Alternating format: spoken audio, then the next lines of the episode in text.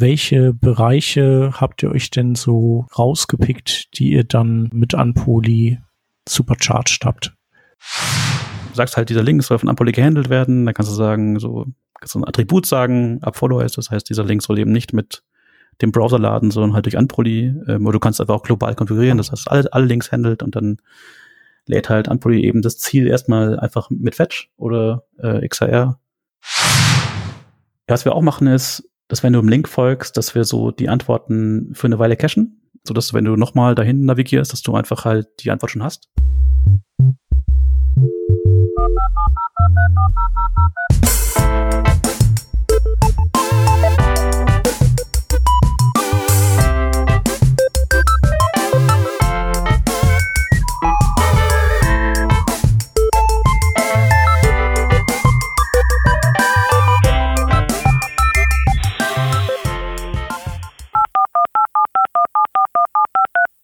Liebe Hörer und Hörerinnen, feiert am 7.1. von 15 bis 18 Uhr mit uns die 600. Podcast-Episode bei einem einzigartigen Online-Event, denn wir veranstalten eine Fishbowl-Diskussion. Bei einer Fishbowl-Diskussion können einige Teilnehmer und Teilnehmerinnen im Kreis diskutieren, während andere im sogenannten äußeren Kreis zuhören und dann einsteigen können. Wir freuen uns sehr auf diese interaktive und dynamische Form für einen Austausch zwischen uns Webdevs. Meldet euch über den Meetup-Link in den Show Notes an und seid Teil dieses spannenden Formats. Wir freuen uns schon sehr auf euch. Und jetzt erstmal viel Spaß bei der folgenden Revision. Revision 595. Wir sind heute nur zu zweit. Da wären aus dem Team nur ich, der Shep. Und das bedeutet, wir haben einen Gast da, und zwar den Henning Koch. Hallo Henning. Hallo Shep, schön, dass ich da sein darf. Schön, dass du da bist. Du warst noch nicht bei uns zu Gast und die Tradition erfordert es, dass äh, du dich dann einmal kurz vorstellst für unsere Hörerinnen und Hörer. Wer bist denn du? Ja, ich bin der Henning Koch, äh, komme aus Augsburg, bin Mitgründer von Makanda. Wir haben eine, ist ein Team aus vor allem Ruby-Entwicklern, JavaScript-Entwicklern, UI-Designern, Ops-Leuten hier in Augsburg eben. Wir bauen halt Webanwendungen maßgeschneidert. Und ich glaube, ich bin heute hier, weil das Thema heute. Der Titel verrät es schon, den aufmerksamen Hörerinnen. HTML over the wire. Und Genau. ähm, das ist so ein Ding, was mich sehr, sehr beschäftigt, weil ich halt äh, hier so ein äh, Open Source Tool maintaine, heißt Unpoly. Das so ein Verfechter von dieser Vorgehensweise in Webentwicklung ist und ja, dafür, darüber möchte ich heute ein bisschen erzählen.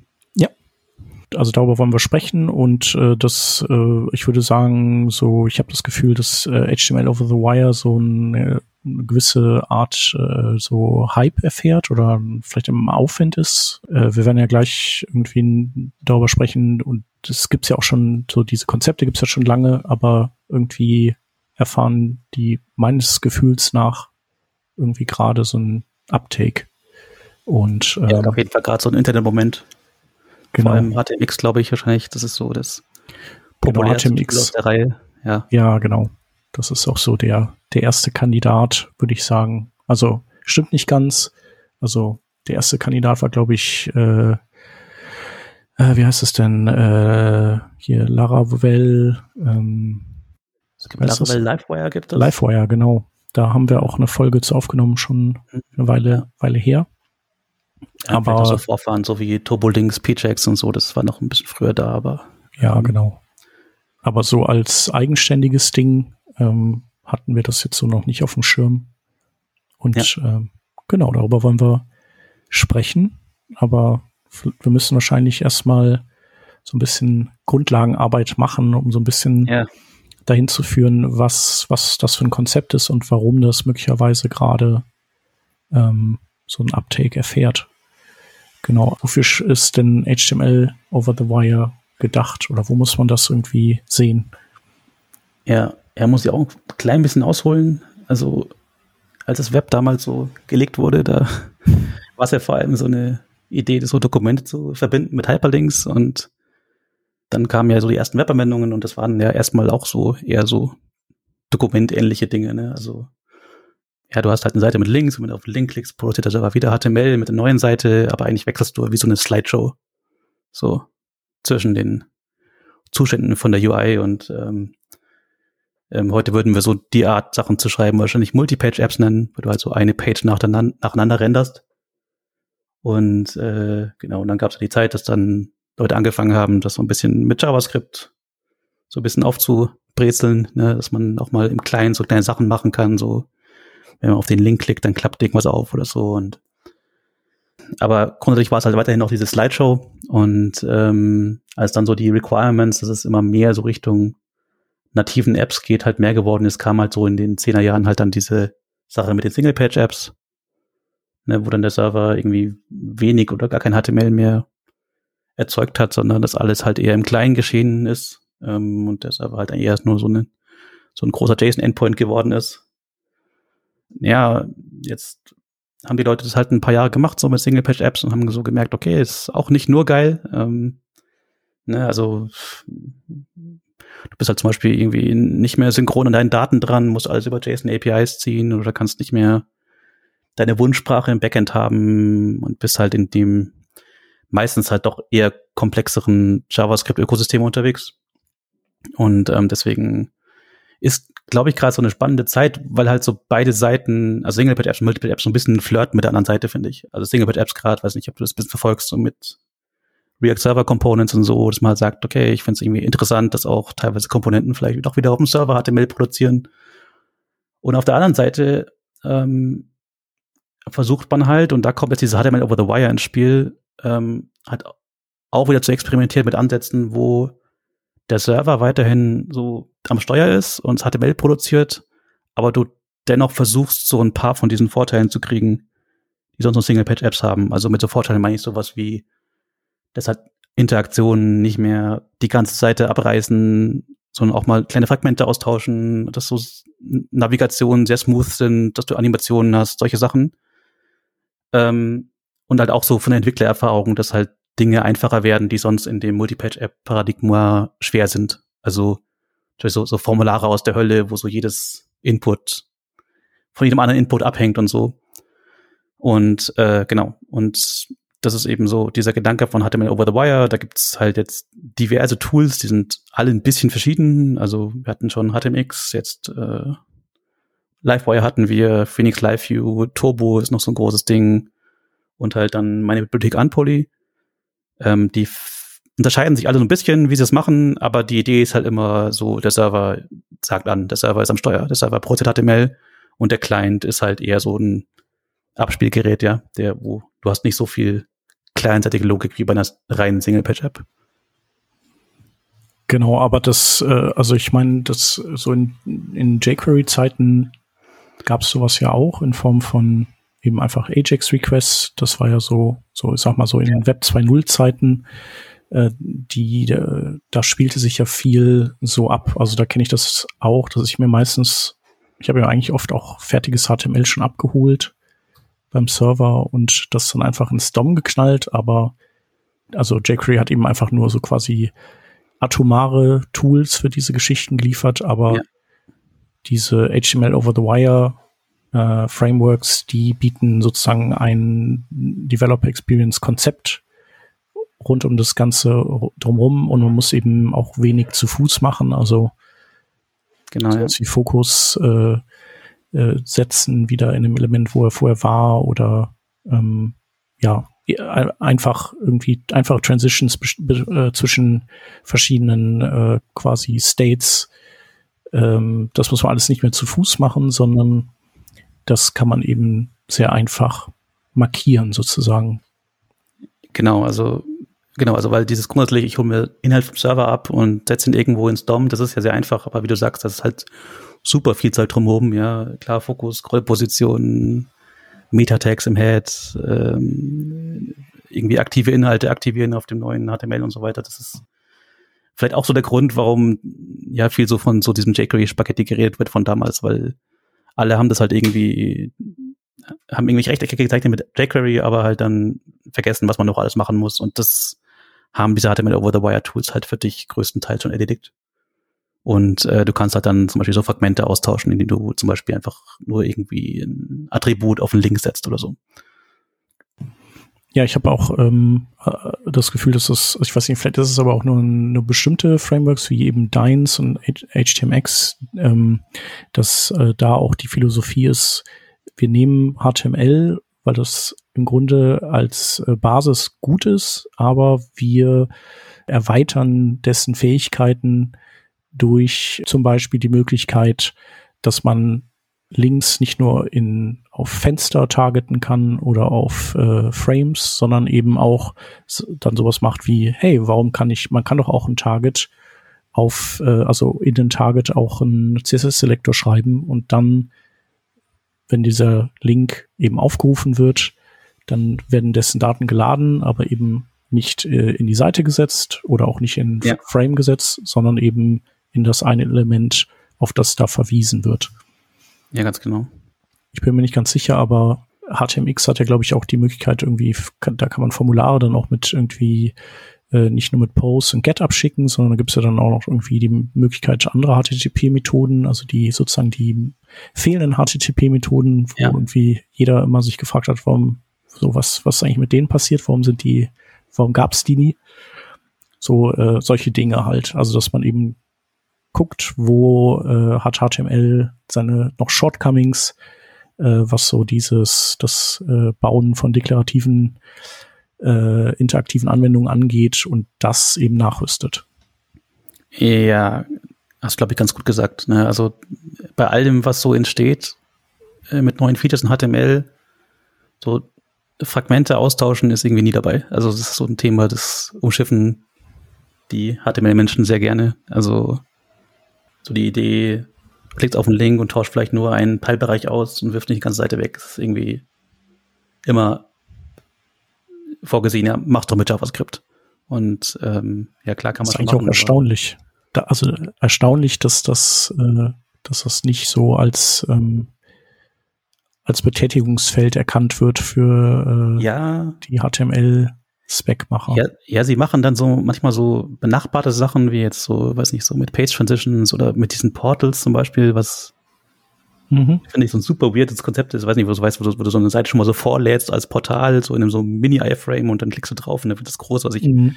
Ich glaube, das war aber so ein, äh, so ein Brainfart äh, von Google. Also ich glaube, das ist ah, okay, schon, okay, ja, äh, das müsste dann für die Google ja, I.O. schnell ja. rausgehauen werden, um was zu zeigen zu haben. Ich glaube, das ist aber auch äh, tot. Ja. Aber ich weiß, was du meinst, ja. Genau, also es ist ja, ja viel ist, äh, so, ja. äh, sagen wir mal, so ähm, Streuselkram, aber so am Fundament wird nicht äh, so richtig gearbeitet mehr, ne? Oder das wird nicht erweitert. Ja, da wird halt immer so den Bereich, mach's halt mit JavaScript abgeschoben. Mhm. Und ja, kann man schon machen, aber dann. Ähm, Wobei ich auch das Gefühl habe, dass da so ein bisschen so ein Umdenken stattfindet. Also so äh, Projekte wie OpenUI, wo, die, wo eben gesagt wird, so, hey, alle bauen Tabs und Akkordeons und mhm. äh, filterbare Combo-Boxen. So, ja. äh, wir müssen uns jetzt wirklich mal hinsetzen und quasi die Dinge dann ähm, auch in deklaratives HTML gießen, weil das leider dann doch oft verunfallt am Ende. Ja. Ja, also Hoffnung ist auf jeden Fall da. Oder auch sowas wie äh, hier das Lazy-Attribut bei den Bildern oder so. Das ist ja auch was, was man schon irgendwie lange mit Intersection Observer bauen konnte und, und Dings und Bums. Aber es ist halt trotzdem leichter, einfach ein HTML-Attribut zu setzen. Ähm, ja, auf jeden Fall. Ja. Also wir sind uns einig, würde ich sagen, dass äh, es schön wäre, wenn da ein bisschen mehr passieren würde, ne? Ja, auf jeden Fall. Genau, also zwischenzeitlich, bis es soweit ist, äh, springen eben die HTML over the Wire Frameworks ein. Du hast so eine Präsentation auch verlinkt auf der Anpoli-Seite. Du nennst das sozusagen auch den, den Sweet Spot aus Komplexität in der Entwicklung und ähm, vielleicht irgendwie Eye-Candiness, also die man haben will, oder Responsiveness. Das ist ja letztendlich, warum man eine SPA haben möchte. Ne? So, okay, der initiale Aufwand, die hochzufahren, ist halt äh, für alle Beteiligten hoch, in Anführungszeichen, so in Computerdimensionen mhm. gesehen. Aber wenn das Ding dann da ist, dann geht eben alles äh, leicht von der Hand und Dinge animieren und schieben sich und klappen auf und zu und verändern sich und so. Und das kann eben HTML over the Wire auch, weil äh, weil es sozusagen diesen Prozess dieses per Ajax Dinge holens ergänzt. Also zum Beispiel, ich weiß nicht, bei HTMX ist es so, vielleicht bei Unpoly auch, dass man DOM-Diffing-Algorithmus auch benutzen, um quasi das HTML dann einzusetzen, das vom Server kommt und das zu diffen mit eben dem Abschnitt, mit dem Zielabschnitt, wo es dann reingehört. Ja, das ist so eine Erweiterung, die kannst du bei HTMX nutzen. Mit dem Idiomorph heißt, glaube ich, dieses, diese Bibliothek, die sie benutzen.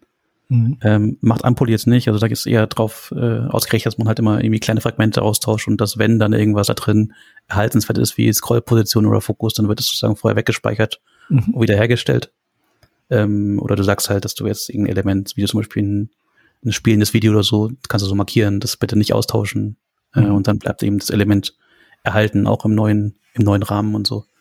Ja. Ähm, ich glaube, dass äh, Turbo das auch einbauen möchte mit dem Morphen. Zumindest haben sie es auf der Rails World angekündigt. Da war es eine Konferenz vor ein paar Wochen. Mhm. Ja.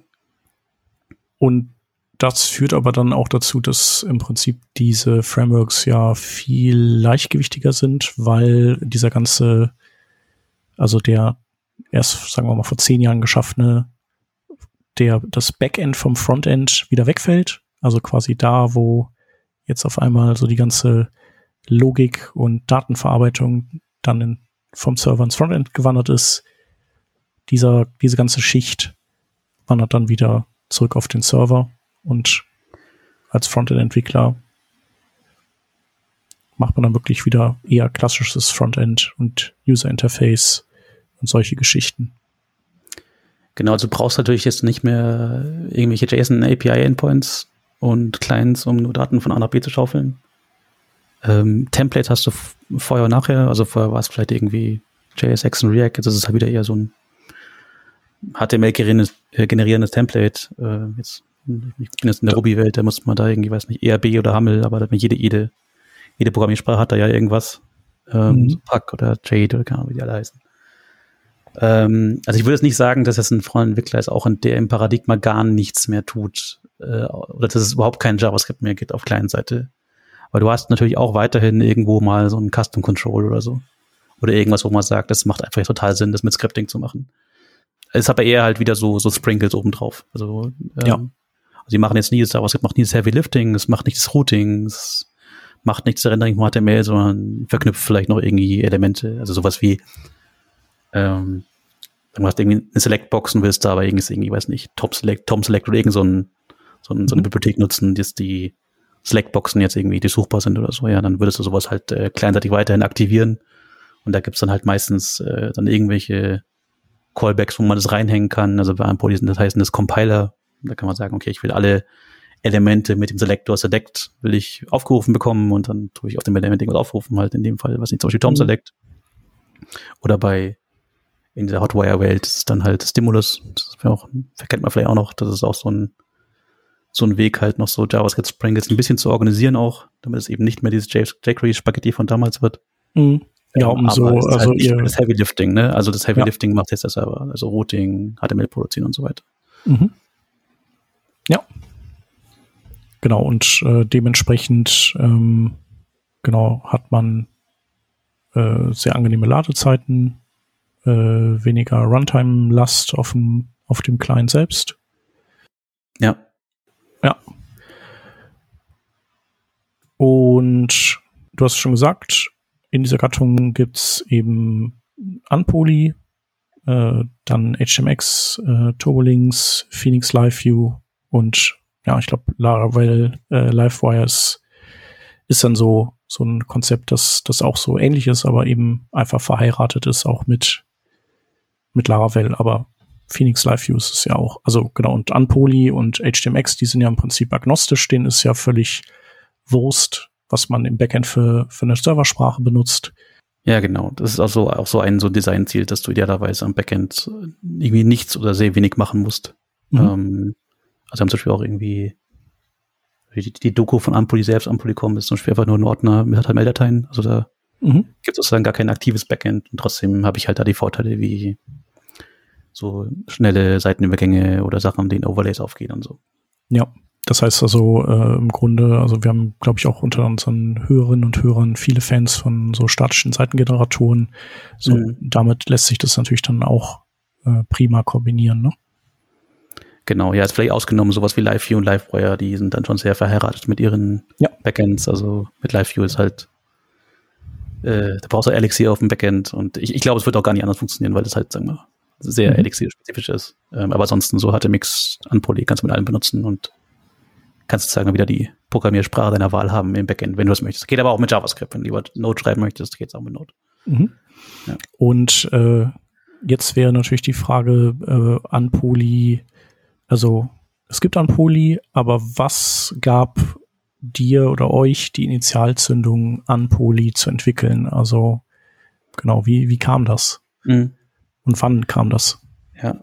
Ja, also auch wenn vielleicht jetzt irgendwie viele Hörer das zum ersten Mal hören, es ist halt schon eine relativ reife Bibliothek, die gibt es schon seit 2015, haben wir angefangen damit. Ähm, also es ist jetzt halt entstanden so im Rahmen so meiner Tätigkeit da bei Makandra. Also müsst ihr vorstellen, wir machen halt äh, vor allem so Greenfield-Projekte, also immer so Custom-Web-Applikationen, davon halt eine, eine ganze Menge. Also starten da vielleicht im, im Jahr vier neue Anwendungen und ähm, wir hatten halt so zu, zu der Zeit, so Anfang der 2010er Jahre, als so, ja, klar, Anfang sehr viel schlechte Erfahrungen gemacht, so mit so jQuery Spaghetti-Haufen. Dann sind wir mal eine Weile lang so all in gegangen mit AngularJS und waren dann nach ein paar Jahren auch nur so halb glücklich damit, so wie es so war. Und dann. Was hat euch da, äh, was, was war die halb, der halb glücklich Faktor, Faktoren? Ja, also einmal halt, ähm, es war so vergleichsweise extrem viel Code, ne? Also wir kommen halt so auch aus, aus der Ruby Rails Welt, da ist so halt wenig Code, ähm, ist halt so ein ganz so ein Core Value auch und äh, das hat man schon gemerkt, okay, ich brauche erstens einfach viel mehr Code, um das gleiche zu machen. Dann war es aber auch so, okay, Logik war halt ja viel verteilt, also ähm, die Leute waren sich auch immer so unsicher, mache ich jetzt so, weiß nicht, einen Filter oder eine Zugriffsabfrage, gehört die jetzt auf dem Server, gehört die in den Client und dann hattest du halt dann irgendwie ja, halt irgendwie so fette Angular-Controller, die dann halt irgendwie äh, über irgendwelche Wege ihre Daten bekommen haben und geerbt haben von außen und so. Ähm, also wir waren uns halt nicht so sicher, ob es jetzt wirklich halt das wert war alles. Und also mit Wert meine ich halt vor allem so, ob jetzt so dieses Plus an User Experience und vielleicht das Plus an, was wir als Entwickler machen können, so im Verhältnis steht zu dem, was mehr Code war. Und dann gab es halt auch diesen, bei uns diesen Bruch da mit Angular 1, Angular 2. Das war damals so ein quasi Rewrite von dem Framework. Konntest eigentlich deine Sachen irgendwie wegwerfen, neu machen und dann war das so unser Anlass, so was machen wir jetzt? Ähm, und dann, ja, wenn wir eh schon wegwerfen, ja. dann können wir auch ja. noch mal überlegen, also was ja. wir danach nehmen, ne? Ja. Genau, und dann hatten wir halt so Retrospektive gemacht, so welche Anwendungen haben wir alle in Angular geschrieben, so wo war es eine gute Idee, wo war es vielleicht nicht so eine tolle Idee und dann haben wir gemerkt, okay, ist, also bis auf wenige Ausnahmen waren wir jetzt nicht so wahnsinnig überzeugt und dann fanden wir halt auch, vielleicht ist es ein bisschen unfair, wenn man auf der einen Seite sagt, irgendwie Entwickler, also früher Entwickler machen so ihr random JavaScript, vielleicht mit jQuery oder so, aber halt eigentlich so ohne Struktur, ohne Framework von null. Und dann auf der anderen Seite benutzt du halt irgendwie ein Framework mit, was nicht, zehntausenden Personentagen irgendwo bei Google entstanden. Ne? Also es ist vielleicht auch irgendwie kein, kein Level Playing Field. Und dann haben wir uns ein bisschen überlegt, so können wir so vielleicht so diese, so ein paar Patterns, die man vielleicht äh, so auch händisch mit jQuery, Ajax und so gemacht hatte, können wir die vielleicht mal ein bisschen besser abpacken. Äh, halt irgendwie mit mehr Fidelity, mit mehr Features, mit, mit Tests, ja, auch, ne? Also ja, und dann ging es halt so los, dass wir halt das erste Feature, was wir halt gemacht haben, war halt eben so Links, die nur Fragmente austauschen. Und dann, okay, hat schon ganz gut geklappt. Und dann hat man schon gemerkt, okay, viele so Probleme, die man mit so Single-Page-Apps hat, gehen halt einfach weg, wenn man nicht bei jedem Klick die Seite wegwirft. Also eben halt sowas wie, ne, ähm, nehmen wir ein Beispiel, so hast du ein, so ein Layout wie bei Gmail vielleicht, so links hast du eine Liste mit deinen E-Mails und rechts so einen großen Bereich, wo du die E-Mail äh, hast, ne? Und dann scrollst du ein bisschen deine E-Mails runter und klickst auf eine E-Mail und dann, ja, Single, äh, Multipage-App, alles wird weggeworfen, Scrollposition ist weg und so weiter. Ähm, super doof. Aber wenn du halt jetzt sagst, du tauscht halt nur diesen Hauptinhaltsbereich aus, plötzlich ist das Problem nicht mehr da und es fühlt sich halt auch irgendwie ähnlich an. Weil ähm, ne, auch, auch, Gmail muss halt so warten auf eine irgendeine JSON-API, um deine E-Mail zu laden und das könntest du eigentlich dann genauso einfach HTML laden. Also ist jetzt auch so von, Mhm. von Ja, das kostet ja auch nochmal zusätzlich Zeit. Ne? Also das, Ja. äh, das, dann ist das JSON empfangen.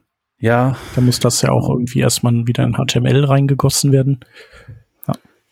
Genau. Und dann, äh, ja, ähm, haben wir halt dann das nachher mal ein bisschen weiter gesponnen. Können wir auch Formulare damit machen? Können wir auch irgendwie Overlays damit machen? Äh, können wir irgendwie Links preloaden, wenn man drauf hovert und so weiter und so. Hat sich das so nach und nach so zu einer ganz reifen Bibliothek gemausert und äh, so, dass wir tatsächlich heute überwiegend tatsächlich die Apps äh, mit Antworten im Frontend machen und wir React, sowas, also wir haben auch noch React im Einsatz, aber ist überwiegend jetzt nur für einzelne Komponenten. Also irgend so ein Rechteck, wo wir sagen, okay, hier lohnt sich auch wirklich der Einsatz.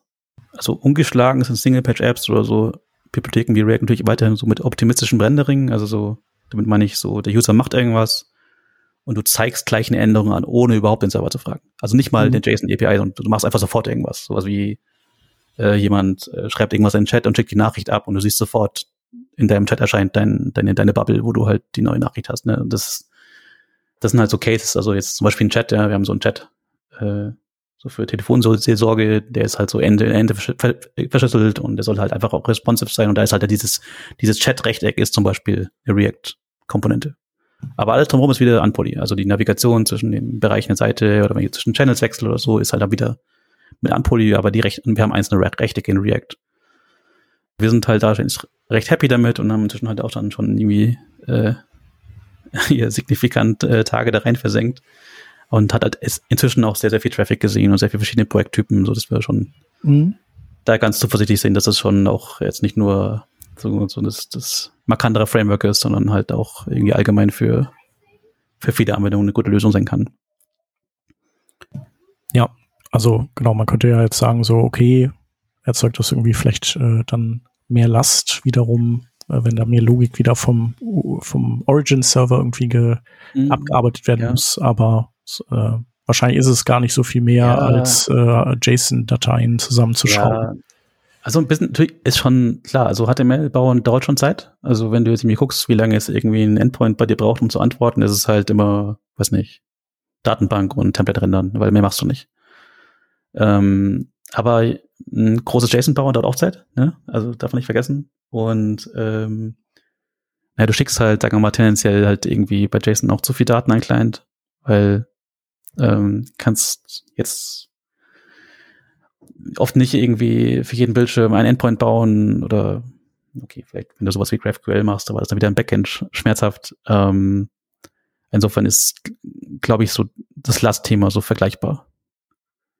Und äh, als Gegenzug hast du halt weniger Last auch beim, beim Client, gerade wenn die Leute so schwächere Devices haben, die dann halt auch mal einfach mal 30 Sekunden stehen, während dein, dein React-Block bootet, ja. Ähm, das hast du natürlich nicht, wenn du gleich im ersten Request einfach HTML rausschickst. Ja. Okay, macht auf jeden Fall Sinn. Und wenn wir jetzt mal so in die Lösung reinschauen, für die ihr euch entschieden habt, äh, also welche Bereiche habt ihr euch denn so rausgepickt, die ihr dann äh, mit Unpoly supercharged habt? Ja, also hat schon so ein paar Bauteile, damit du so ein bisschen in die Region kommst, dass es sich so anfühlt wie eine Single-Page-App. Also das ähm, wichtig sind erstmal halt so, okay, Links sollen sich einfach schnell anfühlen, habe ich schon ein bisschen gesagt, ja. Ähm, du sagst halt, dieser Link soll von Unpoly gehandelt werden, da kannst du sagen, so, ähm, kannst du ein Attribut sagen, Upfollow ist, das heißt, dieser Link soll eben nicht mit dem Browser laden, sondern halt durch Unpoly. Ähm, oder du kannst einfach auch global konfigurieren, das heißt, alle, alle Links handelt und dann lädt halt Unpoly eben das Ziel erstmal einfach mit Fetch oder äh, XR, ähm, schneidet sich so dann halt meistens halt so dann so, so ein Selektor raus oder wenn du nichts angibst, einfach das Main, das Main-Element, den Hauptinhaltsbereich und legt es halt so in die Seite rein, dann hast du halt schon mal so Vorteile, du verlierst nicht so den Kontext drumherum, der Browser muss nicht HTML neu parsen, der muss nicht CSS neu, gut, HTML muss er parsen, aber so JavaScript und CSS bleibt einfach da, ne? Also musst nicht irgendwie wieder das JavaScript von null in den Speicher laden. Ähm, jetzt kannst du halt so Sachen machen auch, dass du sagst, okay, ich will es mit einer Animation machen, das was nicht, das alte Element fährt links raus und das neue kommt von rechts rein oder so. Das ist halt dann wieder sehr einfach zu machen. Äh, dann hast, kannst du noch so ein paar Tricks tun, wie zum Beispiel, dass du den Link nicht erst so bei, bei Maus up lädst oder folgst, sondern schon bei Maus down. so klingt es so irgendwie egal, aber es sind tatsächlich so 70 Millisekunden oder so, die Leute halt so auf der Maus bleiben. Mhm. Und 70 Millisekunden, sag mal, ist jetzt also nicht, nicht nichts, ne? Also wenn du jetzt irgendwie ein, Ja. ein HTML-Endpoint optimierst, dann ist so 70 Millisekunden schon nicht, nicht schlecht, wenn du das rausholen kannst. Ähm, oder irgendwas, was wir auch machen, dass wir so Links preloaden. Also so, wenn du schon so irgendwie äh, drüber hoverst mit der Maus, ist schon mal so das Ziel geholt wird. Ähm, und dann idealerweise ist es schon da, wenn der User dann halt äh, die Maus loslässt. Ähm, Einfach um halt die Latenzen zu, zu kaschieren Genau. letztendlich, ne? Und, Ja, und genau, so genau. eine gewisse Snappiness zu haben. Genau. Genau, weil die eine Sache, die du halt nicht hinbekommst, ist halt dieses optimistische Rendering, dass du halt ohne den Server schon was machst. Also das wäre halt irgendwas, das kannst du halt mit sowas wie React tun. Muss ich sagen, also machen aber viele React-Apps auch nicht. Ne? Also viele React-Apps, du klickst irgendwo hin und dann wartet der halt auf eine JSON-API. Das heißt, du hast ähnliche Latenzen wie jetzt in dem HTML over the Wire Weil Ja. es braucht schon extra extra Code, ne, dass du dieses optimistische Rendering machst, ähm, weil du ja auch irgendwie brauchst du ja Code, der jetzt auch wieder zurückrollt, wenn es nicht klappt. Mhm. Ja, ja, genau. Und spart man sich halt dann auch dann gern, weil kompliziert. Aber das ist ähm, wahrscheinlich einfach ein, äh, ein Pattern, das äh, wahrscheinlich ihr gerne benutzt bei euren Sachen. Und äh, genau deswegen, äh, Ja. deswegen fällt Ja, dir das jetzt einfach, kommt dir das in den Sinn. Ja, ja, ja, genau. Also das ähm, genau kommt mir in den Sinn. Und ähm, das ist die eine Sache, die wir halt nicht haben können, wenn der Server sozusagen immer gefragt wird. Aber wir können es halt irgendwie so in den Bereich bringen, wo es sich halt so quasi instantan anfühlt, wenn man irgendwo draufklickt. Und das ist dann auch so der Bereich, wo es wieder okay ist. Ähm, weil ich glaube, es ist schon weiterhin so, dass du, sag mal, die beste Fidelity in die UI bekommst du über den Single-Page-Ansatz. Aber die meisten Teams und Budgets erreichen das nicht. Und die durchschnittliche React-Anwendung oder Single-Page-App ist, glaube ich, nicht so gut wie durchschnittliche äh, Anwendung in dem HTML over the Wire-Ansatz. Weil du Mhm. einfach halt so viel weniger brauchst, um so, damit so, so die UI-Erfahrung schon sehr okay wird. Ne? Ja. Ähm, was wir auch machen ist, dass wenn du im Link folgst, dass wir so die Antworten für eine Weile cachen, ähm, so dass du, wenn du nochmal dahin navigierst, dass du einfach halt die Antwort schon hast.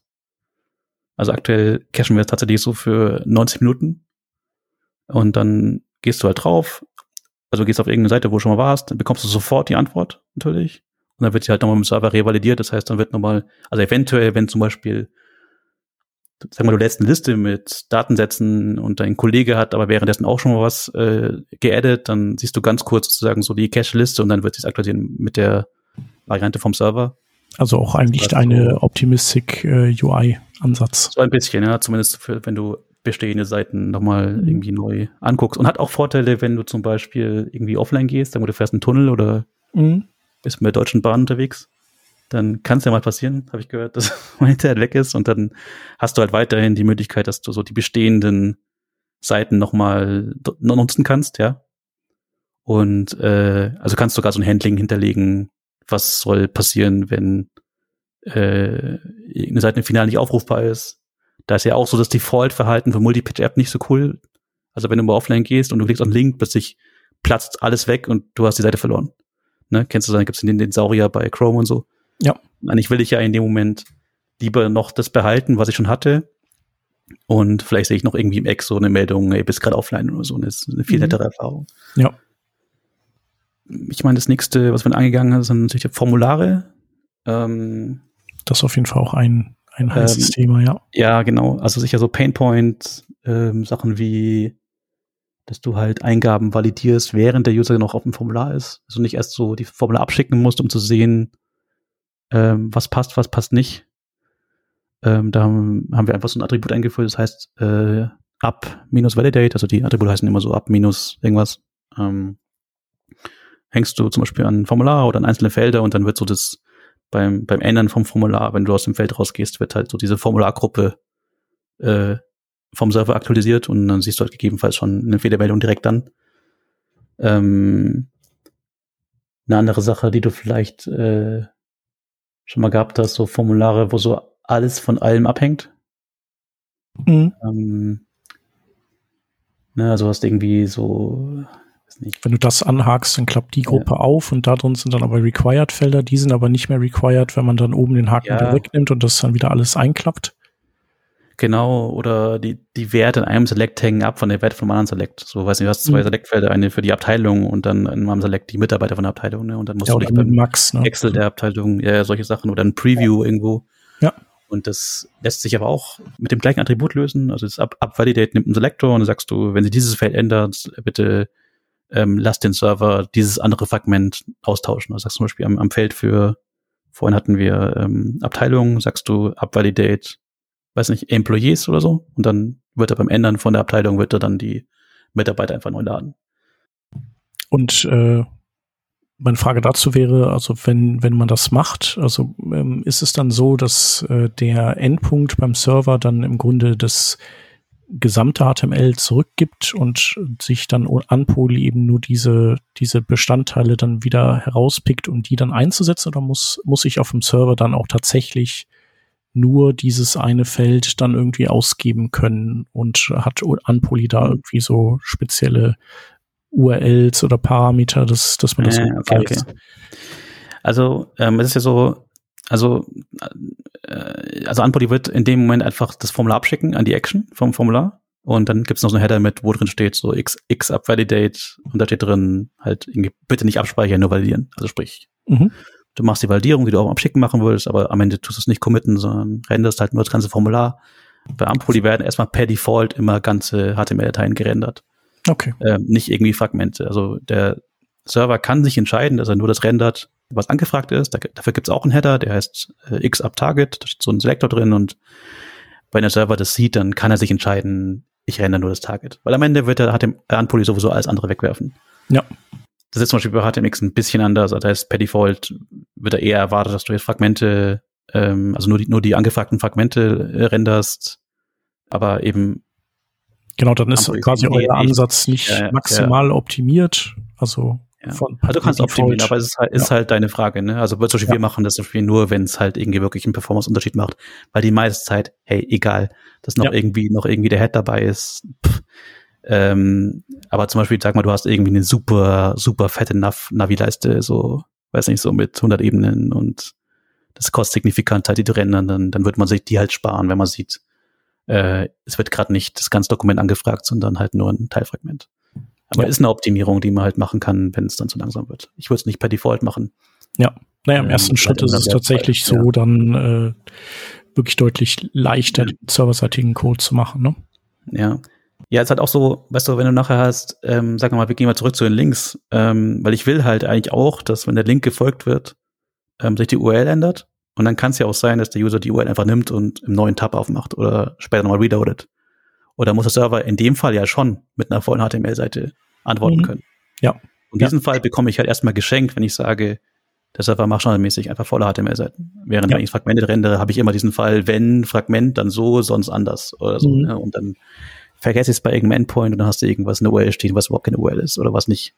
Ja. Was, was, was jetzt irgendwie alleine keine sinnvolle Antwort generiert. Ähm, ja, macht absolut Sinn. Und deswegen auch wahrscheinlich die HTTP-Header, weil öffnet man dann so, sagen wir mal, äh, würde man den Server so äh, auslegen, dass wenn dieser HTTP-Header da ist, er dann eben nur dieses, diesen Abschnitt rendert, diesen, den angefragten, dann könnte ja. jemand dennoch diese URL kopieren, im Browser eingeben. Der Browser würde die gleich, würde diese Ressource aber eben ohne dieses äh, Up-Target äh, HTTP-Header anfragen und dann wüsste der Server, okay, dann muss ich das, den ganzen ja. Apparat rendern. Ne? Genau. Genau, das sind halt so ein paar Vorteile, die du bekommst, wenn du halt sehr so auf diese Progressive Enhancement Schiene setzt, dass halt viele Browser-Funktionalitäten einfach weiterhin funktionieren. So mhm. Reload, Backbutton. Und für SEO wahrscheinlich auch nicht schlecht. Fürs ja, genau. Abtrollen der Seite. Ja, ja, ja. Ja, also mit dem Upgrade kriegst du tatsächlich irgendwie sehr viele äh, so Formulare aus der Hölle ähm, sehr gut in den Griff. Ähm, also klappt auch alles, auch wenn der User irgendwie wild rumklickt und während der Server noch lädt, macht er weiter Änderungen und so weiter. Das ist alles immer konsistent. Ähm, das ist äh, relativ ausgeklügelt gemacht. Ähm, eine Sache, die wir dann so in Ampoli 2 eingegangen sind, sind so das Thema, wenn du so Overlays hast, ähm, äh, hat man, hat man relativ oft in, in, in Designs, dass du halt hast irgendeinen modalen Dialog und rechts, ähm, weiß nicht, rechts fährt irgendwie eine Leiste rein mit der Navi oder irgendwas und, ähm, natürlich gibt es da super viele Bibliotheken, die dir so ein Modal öffnen oder auch das, den Dialog in HTML gibt es zwischen auch, ne? Ähm, aber die, die hören immer meistens so auf, damit der Dialog geht auf. So, und dann ist so, jetzt hört die Idee auf. Aber was uns halt da so äh, interessiert ist, was ist, wenn ich in dem Dialog zum Beispiel jetzt wieder eine mehrseitige Interaktion habe? Also zum Beispiel irgendwie hat irgendeine Auswahl, da kommt ein Formular und das Formular kann Validierungsfehler haben und da ist es halt so, dass äh, diese also Layer heißen die Ampoli, also der, die Seite selbst ist ein Layer, der Root Layer und dann kann ich wieder beliebig viele Overlays drüber stapeln und ich habe immer die Garantie, dass die Interaktion im Overlay auch da drin bleibt. Also das heißt, wenn ich in, im Overlay einen Link folge, dann wird der Link in dem Overlay weiter bleiben, bis ich ausdrücklich sage, ich möchte jetzt das Overlay schließen.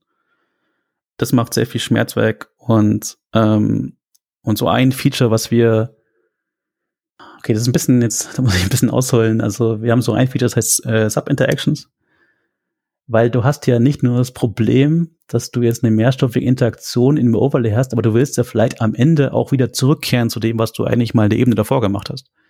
Naja, also sagen wir mal, du hast irgendwie so ein, boah, vielleicht so ein, so ein Checkout-Formular in einem Shop und dann wählst du da deine Lieferadresse aus? Und dann, weiß nicht, dann geht da eben ein Overlay aus und dann kannst du eine Adresse auswählen oder neu anlegen. Und dann musst du ja, wenn du fertig bist und am Ende irgendeine Adresse ausgewählt hat, musst du irgendwie, irgendwie ihren Weg wiederfinden, so in dieses äh, Bestellformular, was ja immer noch im Hintergrund offen ist. Und ich glaube, das haben wir sehr, sehr cool gelöst, weil was du da machst, ist, dass du sagst, ähm, hier im, im Checkout-Formular sagst du, hier dieser Link öffnet das Overlay mit den Lieferadressen und dann kannst du so eine Bedingung angeben, wie lange das Overlay offen bleiben soll. Zum Beispiel kannst du sagen, es soll so lange offen bleiben, bis du eine gewisse URL, ein gewisses URL-Muster erreicht hast. Zum Beispiel den, den Showview von, einem, von einer Lieferadresse. Oder es bleibt so lange offen, bis äh, ein Event auf dem Overlay ausgelöst wird.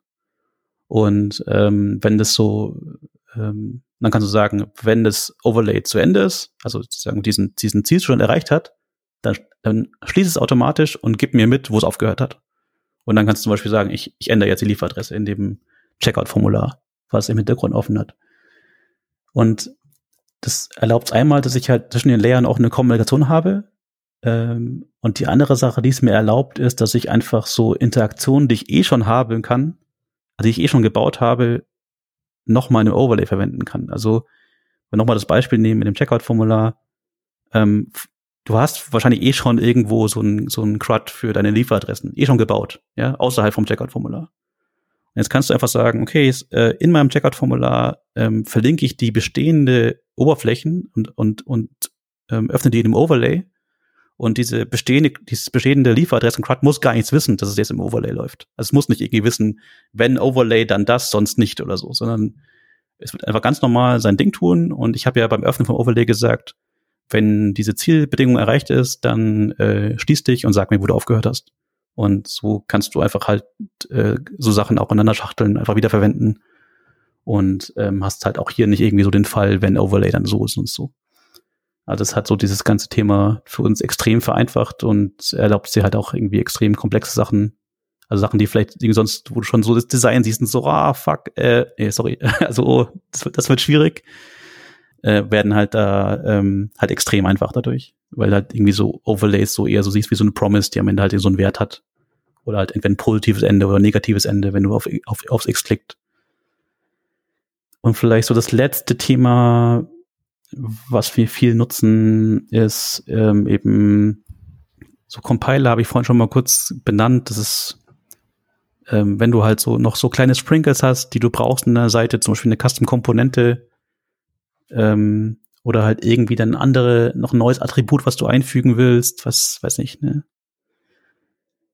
Gruppe von Feldern Read-Only macht oder irgendwas automatisch scrollt oder so, dann kannst du halt sagen, ich hinterlege so einen Compiler, sagst du halt hier, alle, für alle Elemente mit diesem Selektor, also dieser Selektor soll halt folgendes JavaScript ausgeführt werden.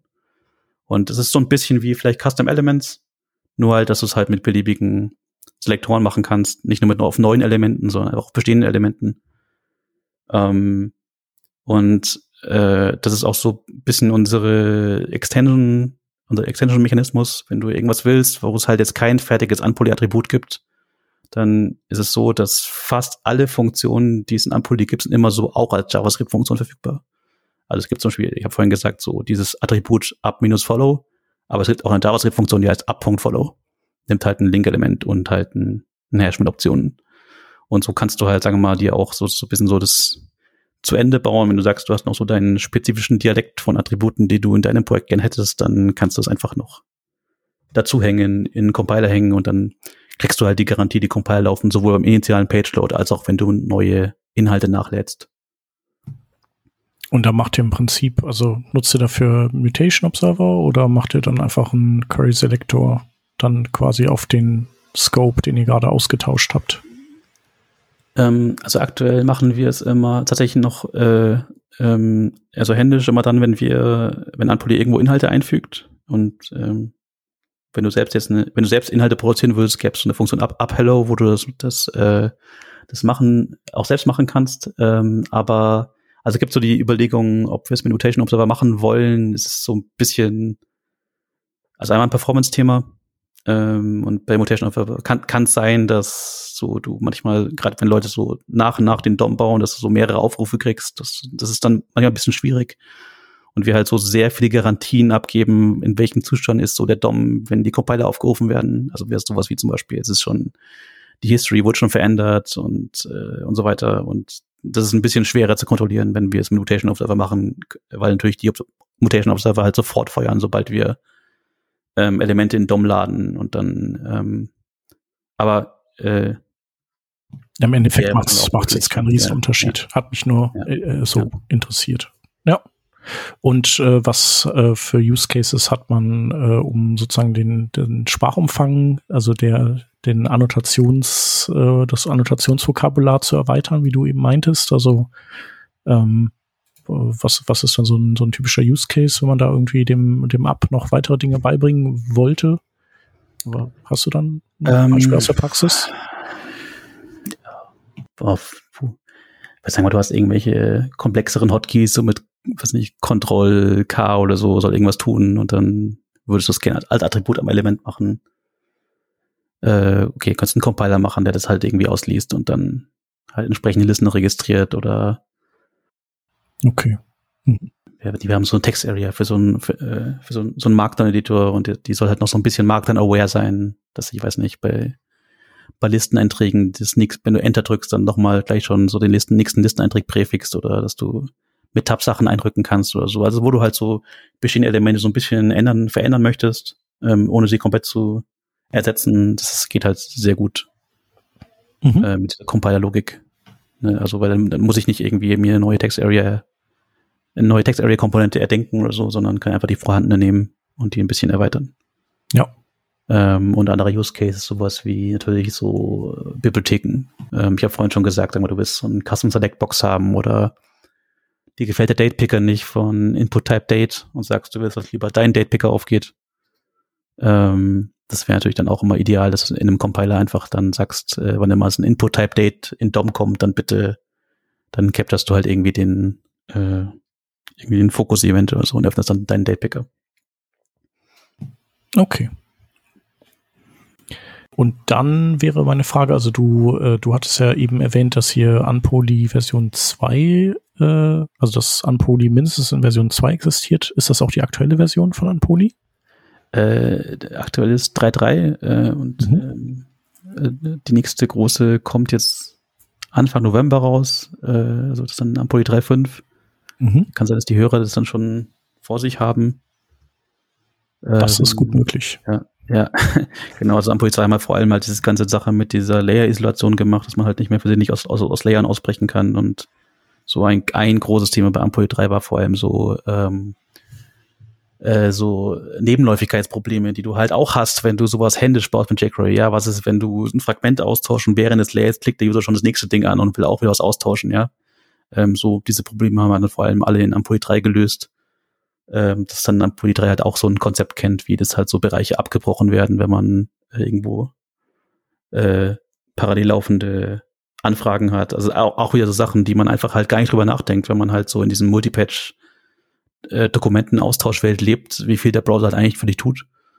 Ähm, und ähm, aber ich hab's Gefühl, dass wir es langsam so ganz gut erschlagen haben. Äh, Gerade so mit, mit Edge Cases im Real-World-Einsatz irgendwie äh, Leute klicken will durch die Seite, Verbindung geht weg und so weiter. Das ist, glaube ich, inzwischen sehr, sehr gut implementiert.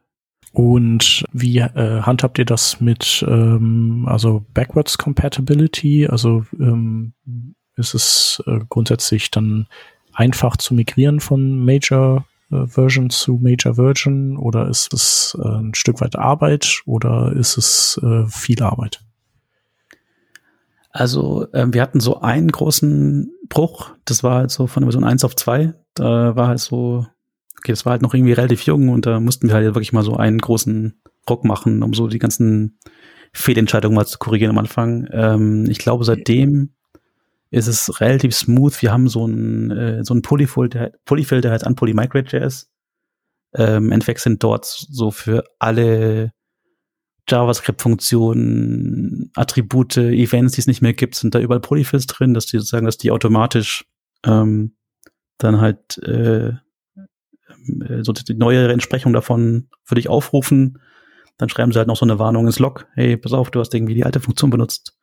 Du hast die Art.replace benutzt, bitte benutzt doch mal Art.render. Und ähm, wenn wir jetzt zum Beispiel ein Projekt upgraden, was wir machen, ist, wir laden diesen Polyfill, ähm, lassen Testsuite laufen, die Testsuite ähm, stößt halt ab, wann immer eine Warnung im Block ist. Ähm, dann fixen wir die. Und am Ende ist es ein relativ mechanischer Prozess. Ja. Ja, und natürlich benutzen die äh, eure äh, Nutzerschaft nutzt natürlich dann das äh, Migrate-Ding bis zum bitteren Ende und erst dann wird das natürlich dann alles äh, umgebaut. Das ist ja auch klar. ja, also bis, bis, bisher haben wir noch nie was aus dem Polyfill ausgebaut. Mhm. Ähm, ja, und ihr äh, braucht den Polyfill dann für den Polyfill, dann wenn ihr die wiederum nächste Major Version habt, ja. ja. Ja, okay, aber das ist doch ganz, das klingt doch super. Und ähm, wie ist das so mit ähm, Dependencies? Hat äh, Anpoly viele Dependencies oder überhaupt welche? Ähm, weil das ist ja so ein Stück weit, äh, sag mal, der, der Fluch der modernen mhm. äh, Entwicklungswelt, dass, ähm, ja, dass man in so einer Dependency-Hölle irgendwann landet und einem alles um die Ohren fliegt nach einem Jahr oder so. Ja, also aktuell hat es keine Dependencies, es ist auch so ein Designziel, keine zu haben. Ähm, also ganz, ganz früher, so vor acht Jahren war es mal jQuery, das haben wir inzwischen dann irgendwann raus äh, runtergespritzt, ähm, aber äh, hat gar keine Dependencies und soll eigentlich auch so bleiben, einfach aus den Kunden, die du genannt hast. Oder es ersetzt einfach, macht halt auch so ein paar Sachen möglich, wie dass du vielleicht auch mal eine kleine statische Seite hast, wo du auch vielleicht überhaupt keine Bildpipeline hast für deinen Frontend-Kram. Ne, und sobald du halt anfängst, das Ding ist ein ESL-Modul mit Abhängigkeiten, brauchst du halt irgendwas, was es lädt oder ähm, und im Endeffekt kannst du jetzt im einfachsten Fall, zum Beispiel wenn du es ausprobieren willst, einfach über ein TDN als, als Script-Tag in dein Head hängen und dann ist es halt da, ja. Sehr, sehr angenehm. Also das ist so. So war es früher und äh, das, das war schon sehr schön. Also ist ja auch immer toll, ein modernes Projekt aufzusetzen, aber ähm, so, ich denke, viele kennen das, dass wenn man dann nach ein, zwei Jahren wieder irgendwie was am Projekt aktualisieren muss. Also ich weiß noch, dass ich auch so ein, so ein ja. Projekt hatte, da äh, hatten wir auch eine Google Maps Karte drin und irgendwann haben die ja eingeführt, dass man Keys brauchte. Also da konnte man dann ja, genau, nicht Google Maps benutzen. Und dann, also es gab im Grunde keinen Anlass, aber einfach so, Google hat seine Bedingungen geändert. Wir mussten diesen Key da einbauen. Und es war einfach nicht mehr möglich, dieses Projekt an den Start zu kriegen. Es ging einfach nicht. Und das ist schon schlimm. Ja, also ich habe ja vorhin ein bisschen noch gesagt, so, okay, irgendwie viel Komplexität holst du dir mit dem Single-Patch-Feld. Oft ist die Komplexität gar nicht so in dem Ding, was du so direkt benutzt. Also ist das React oder das Angular, sondern es ist halt so der ganze Kram, den du auch noch brauchst. Und ähm, Bibliotheken drumrum oder halt vielleicht einfach auch deine Bildpipeline selbst, dass halt irgendwie das Webpack nicht mehr hochkommt, wenn du es halt nach zwei Jahren wieder anmachst. Ähm, oder das kann er nicht mit deinem Node oder keine Ahnung, ist halt, ihr kennt das alle ähm, das macht so ein bisschen so dieses, dieses, dieses, dieses Wollknäuel-Feeling dann aus, was man halt dann oft in dem Ökosystem hat. Oder weiß nicht, vielleicht bin ich nicht gut mit JavaScript oder so, aber. Mm, nee, nee. Also da äh, pflichte ich dir bei. Ich glaube, dass, also ich glaube nicht, dass da jemand sagen würde, dass dem nicht so wäre. Also ich meine, klar, wenn man ständig irgendwie Arbeit in die Maintenance steckt, dann, dann ist das okay. Aber wenn man ja. eben auch, äh, wenn man das eben nicht möchte, wenn man irgendwas Stabiles gerne haben möchte, dann äh, kann das schon arg nervig werden, ja. Ja, gut, es, äh, wir, wir merken es halt relativ viel in der Arbeit, weil wir halt, äh, wir haben halt irgendwie, also wir, wir machen halt viele Anwendungen und maintainen die halt dann auch äh, dann halt irgendwie teilweise zehn plus Jahre und ähm, entsprechend switchen wir halt auch mal wie immer mal wieder in ein altes Projekt rein, wo vielleicht irgendwie auch mal zwei Jahre nichts geschehen ist und das muss halt einfach gehen, dass es dann das wieder aufmachst und äh, dass du nicht erstmal einen Tag lang irgendwie deine Entwicklungsumgebung debugst. Ja. Cool. Ähm, klingt auf jeden Fall super. Äh, ich werde es äh, definitiv ähm, auf dem Schirm äh, halten und äh, ich bin gespannt, wann, wann und in welchem Kontext ich das dann mal zum Einsatz bringen kann. Ich bin halt meistens in so äh, in so einzelnen, sehr, sehr lang laufenden Projekten. Das heißt also, ich ja. äh, switche jetzt nicht so oft, wenn ich jetzt so in einer Agentur wäre. Das, das sind ja immer so die perfekten Umfelder, um alle drei Monate mal wieder sozusagen einen Baustein auszuwechseln und äh, sich den anzuschauen. Also so habe ich es zumindest früher immer gemacht in Agenturen. Immer so, so die, die ganzen Bausteine von vorher bis auf einen bleiben gleich, weil mhm. man muss ja, genau. irgendwie abliefern und dann so, da muss man dann mit dem arbeiten, was man kennt, aber ein Baustein, so, den konnte man sich immer rauspicken und den vielleicht mal durch einen anderen auswechseln und gucken, wie, wie sich das so anfühlt. Genau, also freue ich mich schon drauf. Abschließende Frage vielleicht noch. Äh, wir könnten äh, noch einmal kurz eingehen auf HTMX und Unpoly. Beide Projekte sind ja, wie ich das verstanden habe, so in der Vordiskussion freundschaftlich verbunden. Also der HTMX-Mensch macht auch äh, quasi für euch und für andere ähnliche Frameworks ähm, Werbung. Ja. Wobei so viele gibt's jetzt, glaube ich, nicht, die so komplett Backend-agnostisch sind, oder? Gibt's viele? Ja, aber es gibt doch irgendwie, was nicht, bisschen un unbekanntere Sachen, aber mhm. ähm, ich glaube, das sind schon so die beiden, die beiden Platzhirsche. Mhm. Ja, der, also der, der, der HMX-Typ, der hat zwar einen ziemlich wilden Twitter-Account, aber ist eigentlich ein äh, echt super lieber Kerl. Mhm. Ja, ich glaube, das ist so ein äh, Cowboy-Typ, oder? So halber. Ja, ja, was sitzt da, glaube ich, irgendwo in Montana oder so und ja, äh, Teil, Teilzeit drauf und, und, und, die andere Teilzeit macht er halt irgendwie HTMX. Ja. Ähm, und äh, dem geht halt vor allem darum, einfach so das der Bewusstsein da ist, dass es halt Alternativen gibt. Ähm, und äh, mir ist eher so wichtig ist so, weil so, wie sagt man das? Äh, also der ist ein Verfechter eher dieser, dieses ja. quasi dieser äh, Framework äh, oder dieses äh, Konzepts letztlich. Oder ja, diese Philosophie. Genau. Ja. ja. Ja, genau. Und mhm. äh, macht er eben auch mal wieder Werbung, so, hey, schau mal, hier gibt's noch andere Ansätze und äh, er ist eigentlich so unser, unser Marketing-Abteilung, weil wir halt mit Ampui selbst sehr wenig mhm. äh, Marketing machen. Also, okay, du hast wegen Unterschieden gefragt. Hm, also, also HTMX ist auf der einen Seite halt mh, hm, insofern ein bisschen flexibler, weil du halt wirklich so alles machen kannst. Also es hat jetzt nicht so diesen, diesen Progressive Enhancement Ansatz, äh, sondern da ist wirklich so die Idee, so was ist, wenn jedes Element alles bei jedem Event machen kann. So, was ist, wenn das Div beim Scroll eine Edit Request macht? So, okay, sowas wird es nie in Poly geben. Also, weil Divs machen keine Requests. Und es gibt auch keine, sagen wir es gibt auch keine Graceful Degradation für dieses, dieses, für die Idee. Ähm, aber da ist halt, das ist halt so ein Ding, oder du kannst auch mit Antworten halt viel flexibler umgehen. Du kannst sagen, nimm die Antwort und platziere die ganz woanders hin oder äh, lass, schieb die nochmal durch irgendein Template oder also das ist so. Das geht so, bei HTMX dann alles, äh, oder was? Ja, genau. Also das ist, mhm. da kannst du wirklich, äh, hat auch viel, viel weniger Annahmen darüber, so was für HTML du ablieferst, ob du ganze Seiten lieferst, ob du Fragmente ablieferst.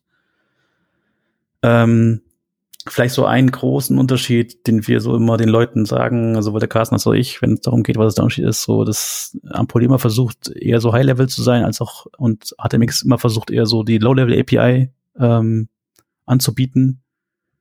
Also mal vielleicht so ein Beispiel, ja, ähm, klar, du kannst mit HTMX auch ein Overlay öffnen, aber das ist halt eher so, weiß nicht, so, du zeichnest halt dein HTML in irgendein Rechteck rein und das hat halt Fixed Positioning oder so.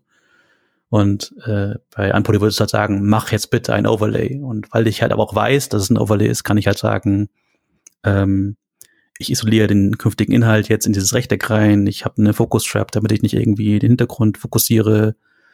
Wenn ich es zumache, fokussiere ich, wie ein Link jetzt aufgemacht hat. Solche Sachen, die ich halt irgendwie machen kann, wenn ich eine High-Level-API habe. Ähm, aber die ich halt nicht machen kann, wenn ich nur sehe, okay, der zeichnet irgendwie jetzt Inhalt in Rechtecke rein.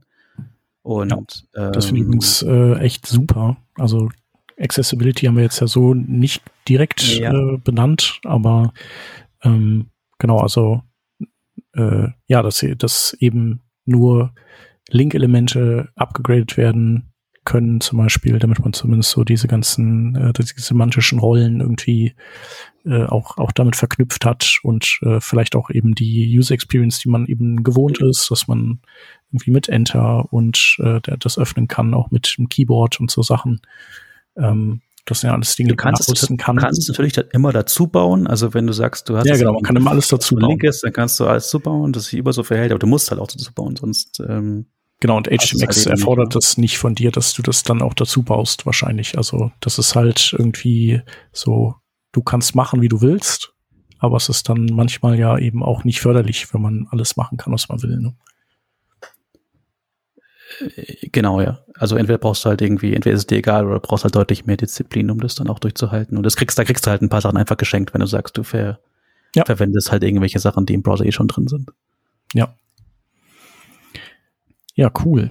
Äh, eine Sache habe ich mir noch gedacht, äh, also ich habe so, so ein bisschen mich mit Sustainable Web Design beschäftigt. Da ja. spielt es natürlich auch so ein bisschen rein, ne, weil irgendwie äh, das zumindest auf den Clients dann leichtgewichtiger ist. Und da wollte ich nur sagen, dass ich auch glaube, dass wenn man so in die Richtung sich begibt und da irgendwie ein bisschen was, bisschen grüner werden möchte, dass solche Konzepte wie eures eben auch hilfreich sind, weil äh, bei deinem eigenen Server, da hast du eben sozusagen die Entscheidungsgewalt äh, darüber, zum Beispiel bei welchem Hoster du bist, äh, mit welchen, welcher mhm. Energie der, dieser Hoster arbeitet. Also ist es ein Green Hoster oder nicht? Und äh, je mehr Logik du eben dann auf dem Server lässt, desto grüner ist eben so der gesamte Lifecycle deiner, deiner Anwendung. Und ähm, das ist eben bei SPAs nicht der Fall, die dann irgendwie äh, fleißig auf irgendwelchen Clients rumackern, bei denen irgendwie gar nicht klar ist, mit, äh, mit was die eben letztlich befeuert werden. Also mit Kohle oder mit äh, irgendwie Gas oder doch Solarenergie, man weiß es nicht. Genau. Man ja. weiß halt nicht, was die eigene äh, Besucherschaft so, was bei denen aus der Steckdose kommt. Genau, wollte ich nur gesagt haben, ist, ist jetzt nur ein Aspekt überhaupt nicht der wichtigste, aber ähm, das ist so, so ein Gedankengang, den ich da auch hatte in dem Kontext. Ja. Ja, super. Ich würde sagen, da haben wir doch einen guten Abriss hingekriegt. Äh, sowohl von HTML over the wire, von Unpoly im Speziellen, aber eben auch äh, einen Blick irgendwie so in HTMX geworfen. Ähm, genau, und wir werden auf jeden Fall noch ein paar Links in unsere Schaunotizen streuseln. Und ja, wenn man Fragen hat, äh, dann, also Anlaufstelle, die Nummer eins ist natürlich die Anpoli-Seite, ne? Da ist ja sehr, sehr viel Dokumentation und äh, Demos gibt's auch und auch nochmal deine Präsentation, äh, sozusagen deine ja, wie soll ich sagen, deine, deine, dein Elevator-Pitch-Präsentation, die ja, aber eine sehr lange Elevator-Fahrt ist. Ja, genau. das ist damals haben wir so 2015 einmal so. Genau, ist eher so im äh, Burj Dubai so oder Burj Al Arab so eine Aufzugsfahrt. Also schon mehr Slides, aber sehr interessant. Da kann man sich auf jeden Fall nochmal durchklicken. Genau, und sonst äh, würde man dich oder euch finden auf äh, welchen Plattformen für Fragen und Ver Vernetzung? Ähm, genau, also jetzt, also mich Henning, äh, ich bin äh, Trisqueline ähm, auf GitHub, auf Twitter oder trisqueline.de, da könnt ihr auch noch, weiß nicht, wenn es euch irgendwie interessiert, was ich sonst noch mache, Talks, solche Sachen, ähm, mhm. könnt ihr abrufen. Ja. Ähm, Verlinken wir. Genau. Ähm, sicher auch ein paar Beispiele, wenn ich mal anschauen wollt, was kann man damit machen.